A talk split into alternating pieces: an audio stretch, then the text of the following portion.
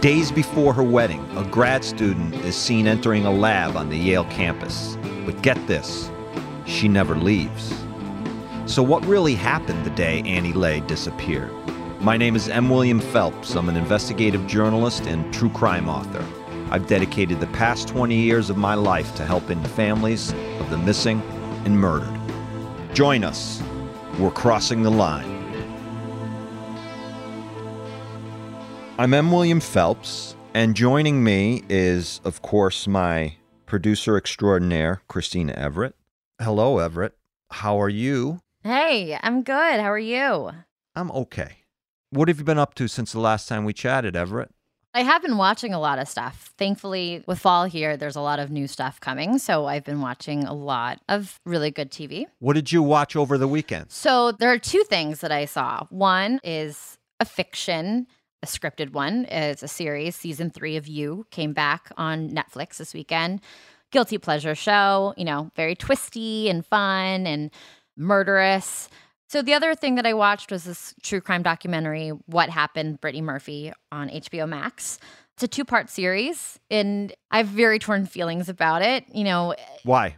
Bottom line, the series doesn't answer their own question. We don't really know what happened to Brittany Murphy.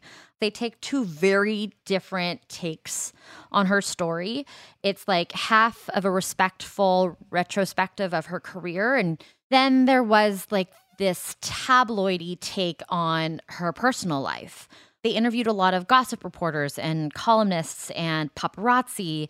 And so that was frustrating because I didn't really like hearing their opinions on her. But at the same time, her reputation was marred by the tabloids. And so they are the voice to represent where her life was going, especially towards the end of her life with her husband, who was a creepy con artist. A loser, scumbag.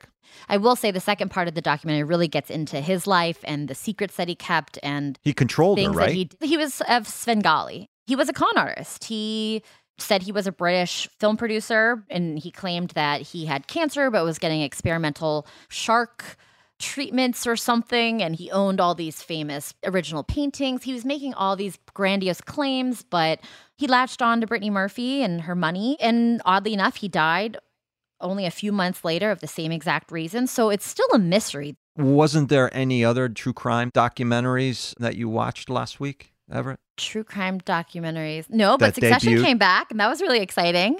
So you didn't watch mine, Notorious, the Happy Face Killer? Oh. Um Why wouldn't you watch that? I'm curious. No, yes, of course. Of course. That was the first one I watched. I, I was just thinking, you know. That's a lie. The, tell me you know, tell me what it was about then. The, the happy face killer. But but how? And what, how what was the angle? he was at his crimes. Absolutely not. And you didn't watch it. Well, when you do get a chance, Everett, it's on Oxygen. You can get it on demand, and it's it's really more about the emotional toll that it all took on me. So I thought you'd be interested in that, but apparently you're not. I thought so. I am already enough of an emotional toll on you, so. that is true. That is no. I'll watch it. True. I watch it. I promise. I promise. I mean, we'd be remiss if we didn't mention the Gabby Petito case and that they announced that she was strangled which is not a big surprise, I think, to many people. Me in particular, that's a very personal control power thing, strangulation. So, and we're assuming that he did it, but we don't know yet. We don't know what happened. She was dead for what, three, three weeks? weeks. Yeah, yeah. So that alone will have a toll on any evidence, forensic evidence, etc. Did you see the latest on the Murdaugh case? Yeah, the uh, he was arrested finally for the embezzlement of the 4.2 million dollars. For those of you who don't know, Alex Murdaugh is a very successful South Carolina lawyer whose wife and son were shot dead, and only a few weeks later, he was shot by someone who turned out to be set up by Alex himself. It's a really messy case. It's very dirty. He's into so much shit, this guy. I mean, that's what happens when you have too much money, right? Money and power. Don't ask me. What are you asking me? I wouldn't know either, but that's right. I don't know. I don't know if that's true, though. I know people with money and they're not into murdering people and hiring people to. yeah. you know, so they're pretty content with their money uh, and living on the shoreline. but also like feel entitled and privileged Yes, that they can yes, do it, right? that's They can do it and get away with it. Part of it's coveting, right? It's like my neighbor's rich, I want to be him, and you embezzle from him. That is entitlement. Yes. Yeah. Yes. And it's disgusting, and he's disgusting, and he's going to jail for the rest of his life. Yeah, it'll be interesting to see where this case goes next because there are Yeah. so many different layers. But, you know, let's talk about this week. This week we have this interesting guest. We have this really interesting case, and we have insight into it that nobody's heard. It's a high profile case, which is something I generally don't mess around with when I look into cases. Why is that? Well, when I'm writing books, I don't want to get into some sort of dash to the finish line first on a case like that. And there's probably two true crime authors or three working on a high profile case at the same time. So I'm out. The other part of it is the case is going to be overcovered. So it's going to hurt sources. So sources are going to be, they're not going to want to talk to you because a lot of they've them are- talked to too many people. and and they've probably gotten burned by a few so they're going to have a sour taste in their mouth etc and it's just it's just you know every way i look at it when i go into a case i need to offer something to it. If i can't offer something to it then why am i there you know? Right. but this one here was in my backyard. I mean annie le case is in yale. I'm you know 30 minutes from yale i know some of the people involved in the investigation so everett why don't you tell us a little bit more about the annie le case which we're getting into today This case was actually high profile on the East Coast and had some nationwide coverage when it happened in 2009, but it wasn't one that has gotten a huge amount of coverage within the true crime space. So let's break down some of the details. Annie Le was a 24 year old third year grad student who attended Yale University. She was studying for her PhD in pharmacology, which meant that she was doing research at a lab on campus on almost a daily basis.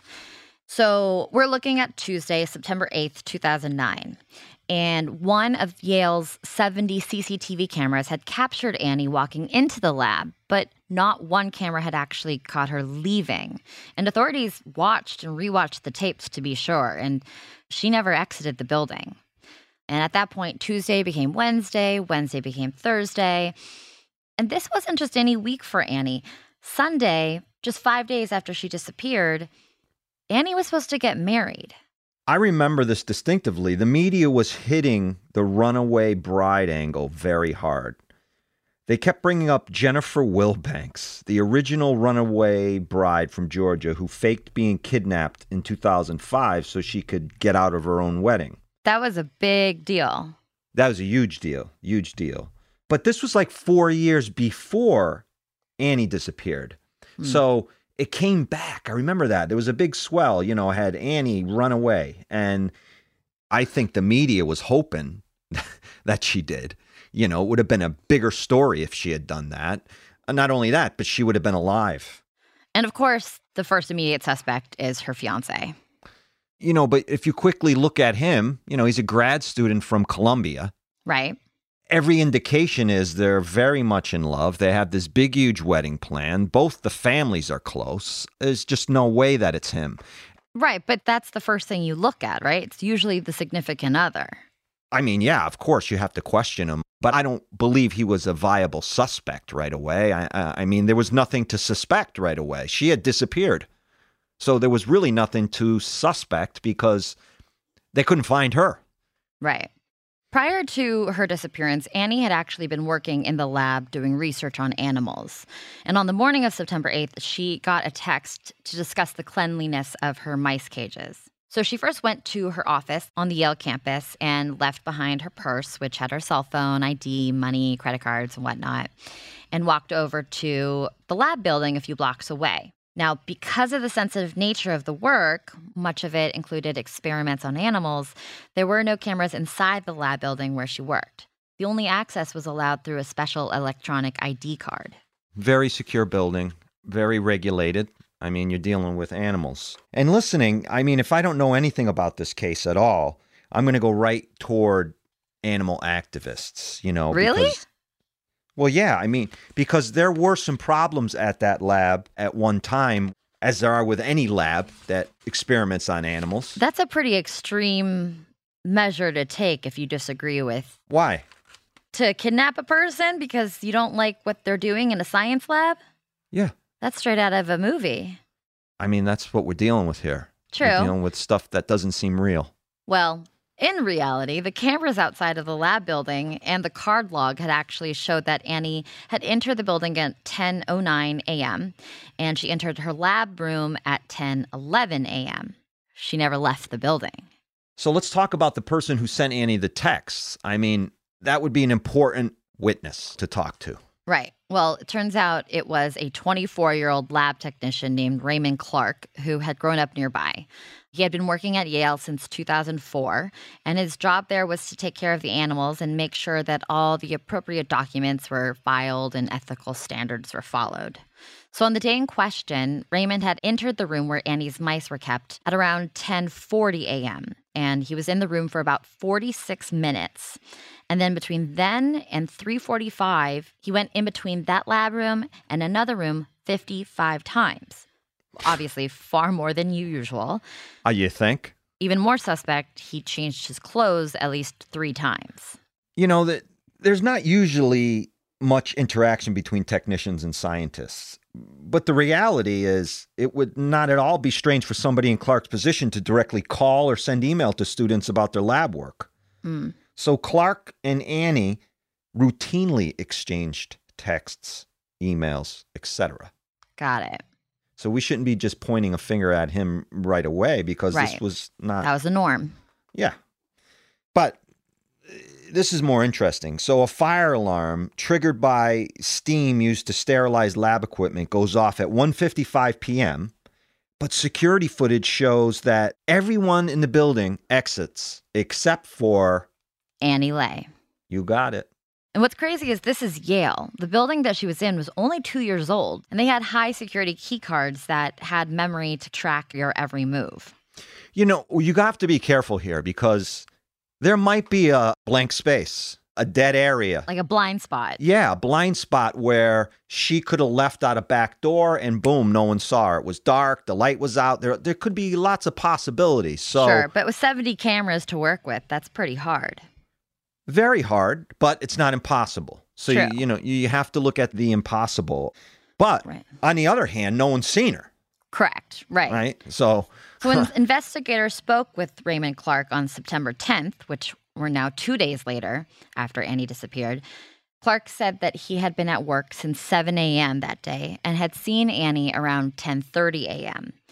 He also said that he saw Annie leave her lab room around 12:45 with a notebook and two bags of mouse food. but she never came home. Right. So Annie's roommate reported her missing later that night when she didn't return home and hadn't checked in.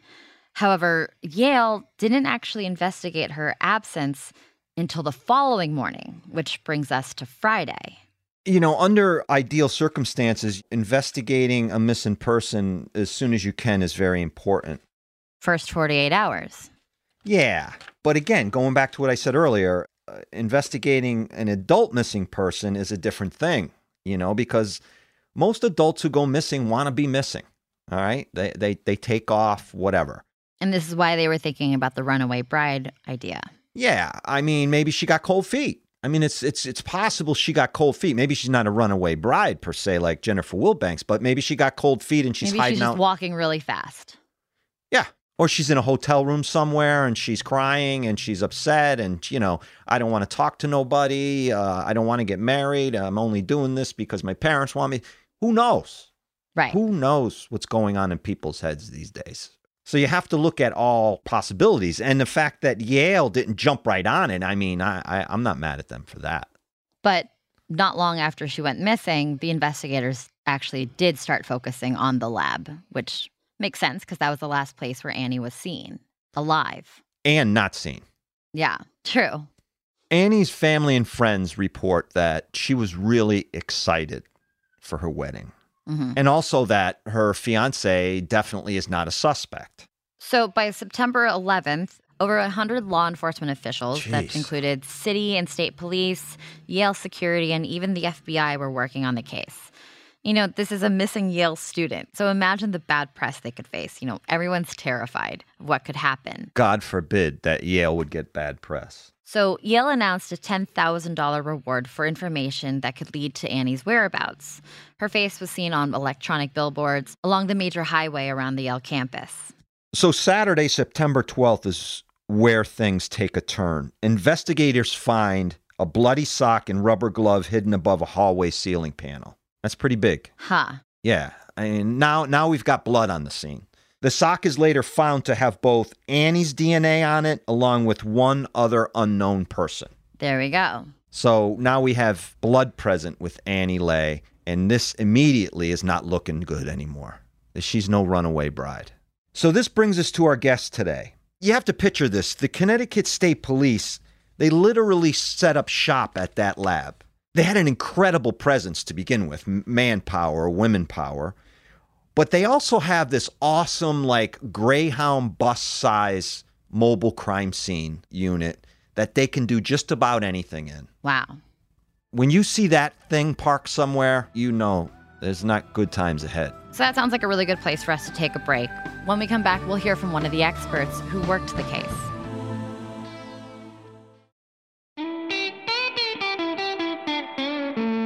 Our guest today, Peter Valentin, is a professor at the University of New Haven. He worked over 500 major crime scenes during his time at the Connecticut State Police Crime Squad and was the crime scene investigator on the Annie Le case. Peter's been a good friend for a long time. So, welcome to the show, Peter. Hi, everybody. Now, your previous work as an investigator was reconstructing crime scenes. How accurate would you say the depictions of crime scene investigations are on television? Oh goodness, they they sure do make what I did a whole lot more interesting than it was in real life. But at the same time, some of the things you see in real casework is just so out there and so odd that you could never turn that into a script because nobody'd believe what you what you did or what you saw or what the truth turned out to be. Well, speaking of, so one of your most high profile crimes that you worked was the 2009 killing of Annie Le. Can you walk us through the investigation? What did you notice when you first got to the scene, and what were the things that you did as a detective? So, uh, frankly, the beginning of the scene was somewhat anticlimactic because when we first got there, she was still a missing person. And so we were still grappling with, you know, what's really a fundamental question when you do crime scene work is, you know, has a crime even been committed? And at the time, there was a runaway bride. And I think that factored into a lot of people's initial assessment of what happened with Annie Le. And so when we went there, there were people who certainly thought it could go either way, that this wasn't necessarily criminal, that she might just be a missing person or somebody who's not missing but is choosing not to be found.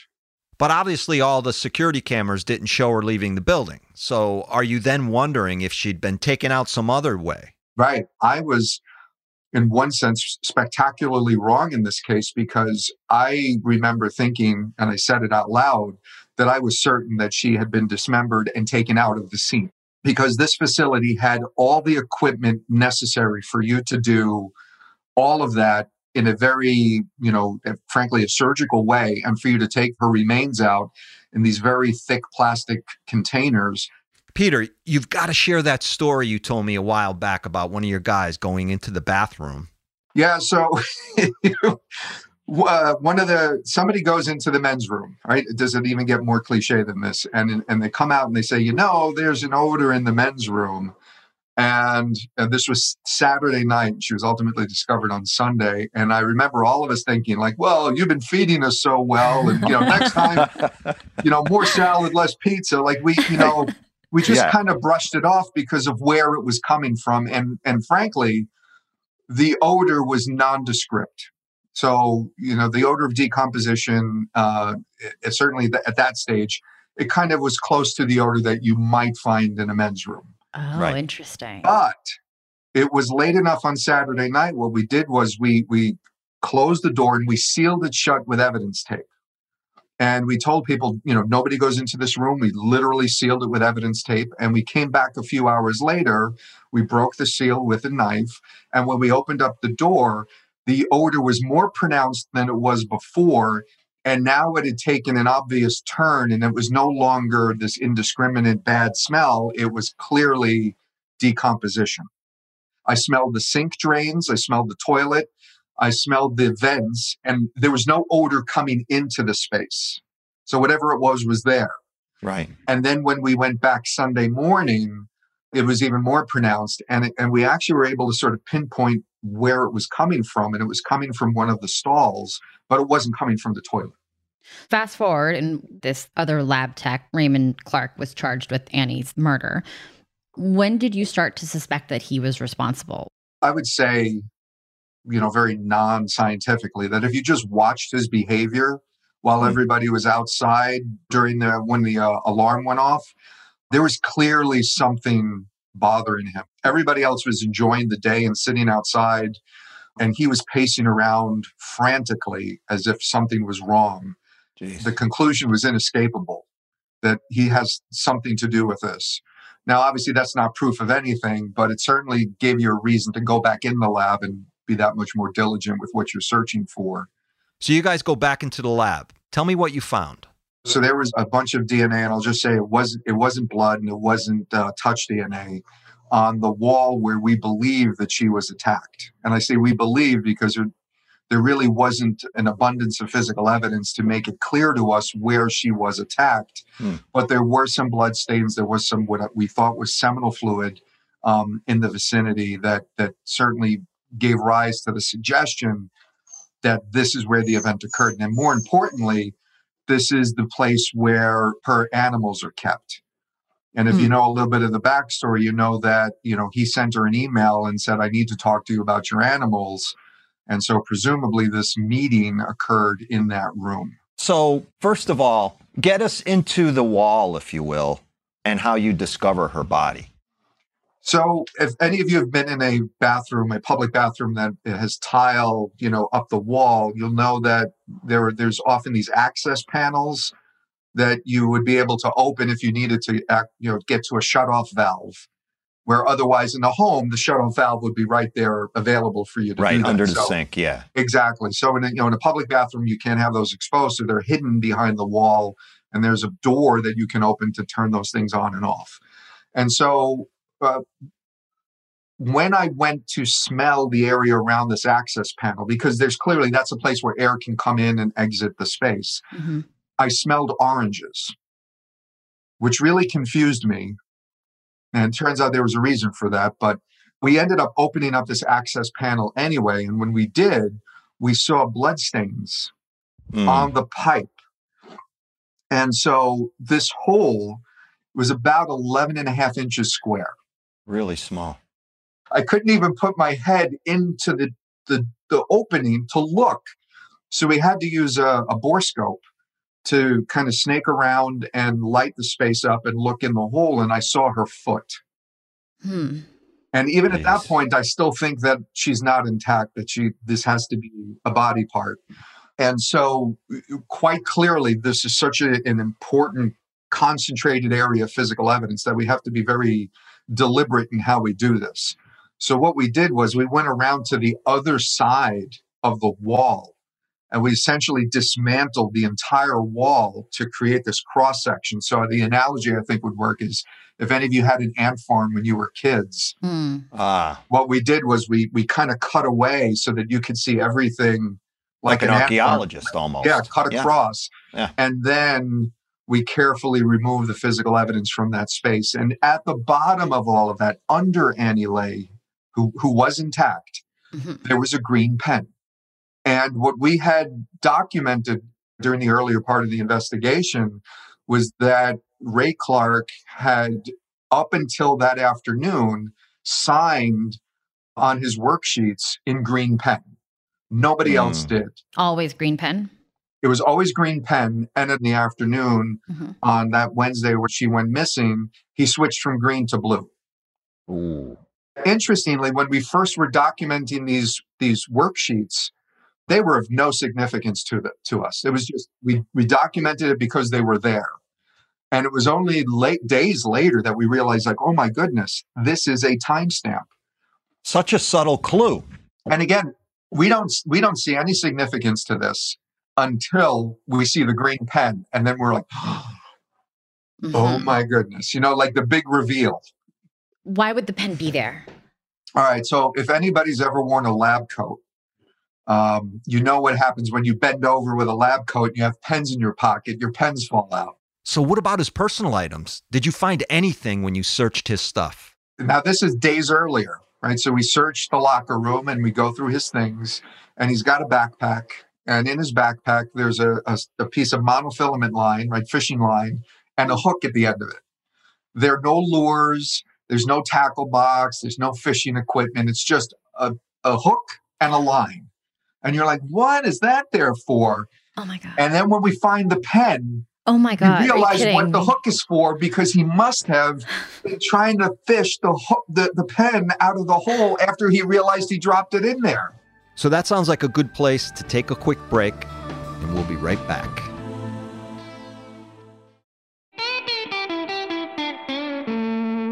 even more interesting is there's a pipe sticking up, Peter, and you told me there's got to be a handprint on that pipe to use for leverage to push her in there. Right. So, so you know, even then, even though this is you know over ten years ago now, you know, the the idea of, of uh, epithelial cells, right, touch DNA transferring up to things, is something we're aware of. And so, while you swab the blood stain because I want to know whose blood it is, I also swab around that because it seems pretty clear to me that you might be touching the pipe as you're putting your hand in in the access panel. Right. And so that swab um, obviously goes right to our lab immediately. And I don't realize this right away, but the lab shuts down right after that swab goes to the lab within about a day or so. And it turns out that that swab, there's a CODIS hit, which ordinarily would be a great thing, right? So the DNA database of convicted felons and, you know, Yeah. other Mhm. people, there's a hit on that database where you're like, great, who is it? It's somebody who died a few years Oh my before this crime occurred. But had committed a crime to be in CODIS. Exactly. So And now you've got a problem, what? legally speaking, when you go to court because you've got a dead guy now, his DNA at the crime scene of a woman who's been murdered after he's been dead. So do you suspect then that that is another victim or that is a I don't even know because he's dead at that point, right? So Right. So it's even a little more interesting because when you when you swab a surface, you know, so let's say you swabbed my my mug here. mhm. You know, any any competent analyst is going to know about how much DNA to get from that contact, right? It's my mug, you know, and, and there's a range of, of, of DNA that you would expect to find. What was found on that pipe was a few thousand times more DNA than you would normally find from somebody touching an object. Damn. And so they immediately thought that there's contamination in the lab. Damn, right, right.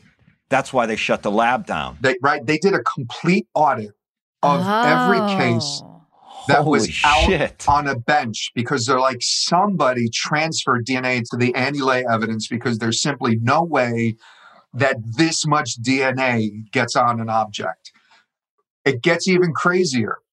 As part of this background investigation to try to figure out what's happening, it turns out that the dead guy and Ray Clark worked out at the same gym. Stop oh.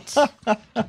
Wait, how? He didn't work at the lab, did he? Well, he kind of did. Was he like a lab tech or like, what do you mean? So when the building was being constructed, his job was to make the space that Annie Le was eventually found in. That's so weird. That is like some, like a twist out of CSI. Like that, you can't make that up. You can't put this in a movie because nobody's going to buy it. But did Well, they you know, know- each other? Like they worked out at the same gym, but not as buddies. No. Just by No. sheer coincidence in the location. Sheer coincidence. One thing that's really frustrating is the why. Did you ever figure out the motive for why Annie Le was killed? So I have my ideas about what it was, but I, I will tell you what it wasn't. In the very beginning, I remember a news conference where it, it was stated that this was a, a case of workplace violence. And to me, that was an oversimplification of what was clearly a much more complex dynamic between Ray Clark and Annie Le. Obsession, yeah. So yes, did it? Yeah, did it happen at work? Yes, it did. But when you think workplace violence, you think of disgruntled former employee. Right. You think of you, you think of that kind of of situation, and this wasn't that at all. Especially if there was seminal fluid on the wall. No, right. And so he, he had the ability to lure her back because of their working relationship. Right. But it's really myopic to say, well, that classifies this as workplace violence. It wasn't that at all. Great point. And and also the high profileness of it, there's a lot of pressure on you guys, Oh. right? You guys are sleeping in your car. Yes, yeah. So I mean, uh, I used to have a change of clothes and toiletries in my car for the off chance that we would have a very prolonged scene, and there were days I didn't go home uh, from that case. Because yeah, the the the media attention, the scrutiny in this case was just tremendous. And I remember vividly one day I had a moment and I, I put on a, a plain jacket so nobody could see my patches and I walked outside. And in the area around the lab, I saw nobody. So I thought it was just sort of quiet. And then I went a little further and then I saw the rope lines and I saw the TV crews. They were like director's chairs and anchors for TV shows broadcasting from outside the facility. And that's when I realized how this had become a worldwide. It was much more than just a local case. Oh my goodness. Does something like that, Peter, help or hurt an investigation when there's so much of a microscope on it? Because there's even one time I remember you telling me a while back that literally there's someone there that take the forensic science kits directly to the lab. I mean, when does that happen? It, and it never happens. And, you know, that's one of the parts of this that really will bother you because why do some cases get this level of attention? Right, And why do some cases not even make it into the media? Right. And you see some very uncomfortable demographic issues, timing issues, Sure. you know, but even for the same demographic, you have a busy news day and that, that crime goes essentially unre- unrecognized or unnoted. You get a quiet news day or you have a case that fits a particular narrative and all of a sudden it gets elevated. For those interested in following in your career path and what you've done so far, what are the most important skills that you would say are necessary for forensic investigation? And what is the most important thing that you'd want your students to walk away with? I think that there's two things. I mean, one, being deliberative like a scientist is not always a good idea. Because i if I think like a scientist when I should be thinking like a detective, I'm late. Mm, I'm, I'm thinking when I should be doing.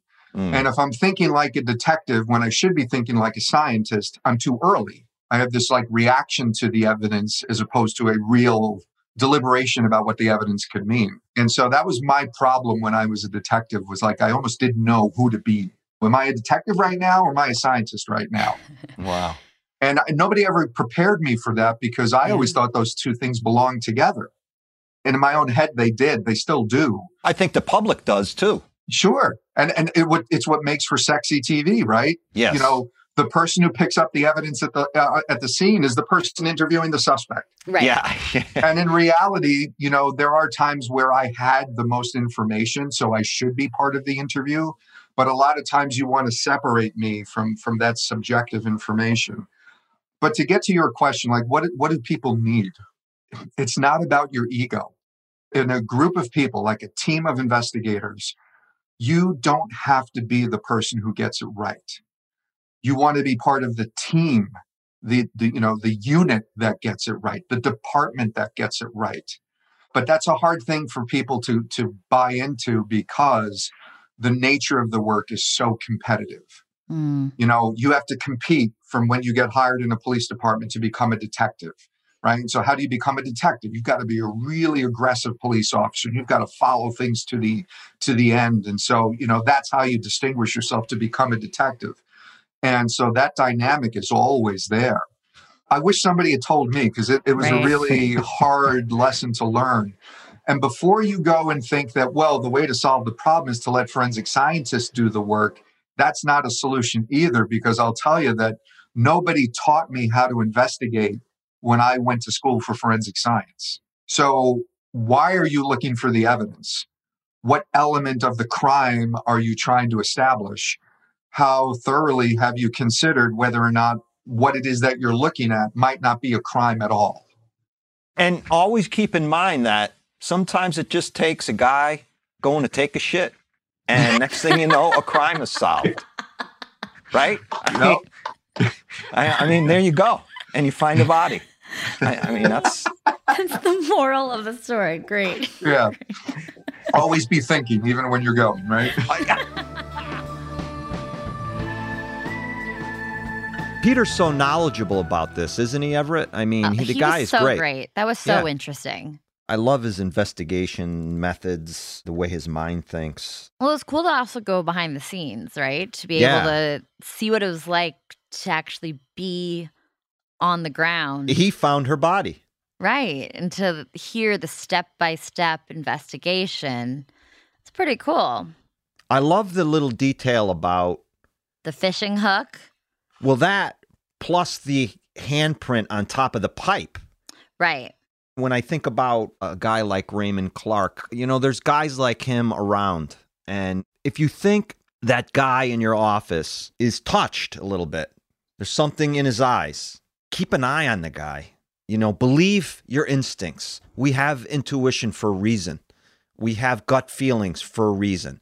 Listen to your gut feelings because Clark certainly gave off plenty of that stuff. When they start to talk to his his girlfriend and people who know him, they were all like, "Okay, we get it." Hmm. You know, As a woman, it's just that's the workspace. We already have enough to deal with. So to have the additional fear that your coworker could do something this malicious, right? this sadistic is Right. terrifying. I'm glad we discussed this case. You know, it was something that I wasn't quite familiar with, but did sound a little familiar once we got into it. Right. But Right. I think it's something that was interesting to touch on again. So I'm glad we did that. I think we brought a new part of this to it Absolutely. as well. You know. Yeah. Well, all right. So that's all for today. We'll see you here next week.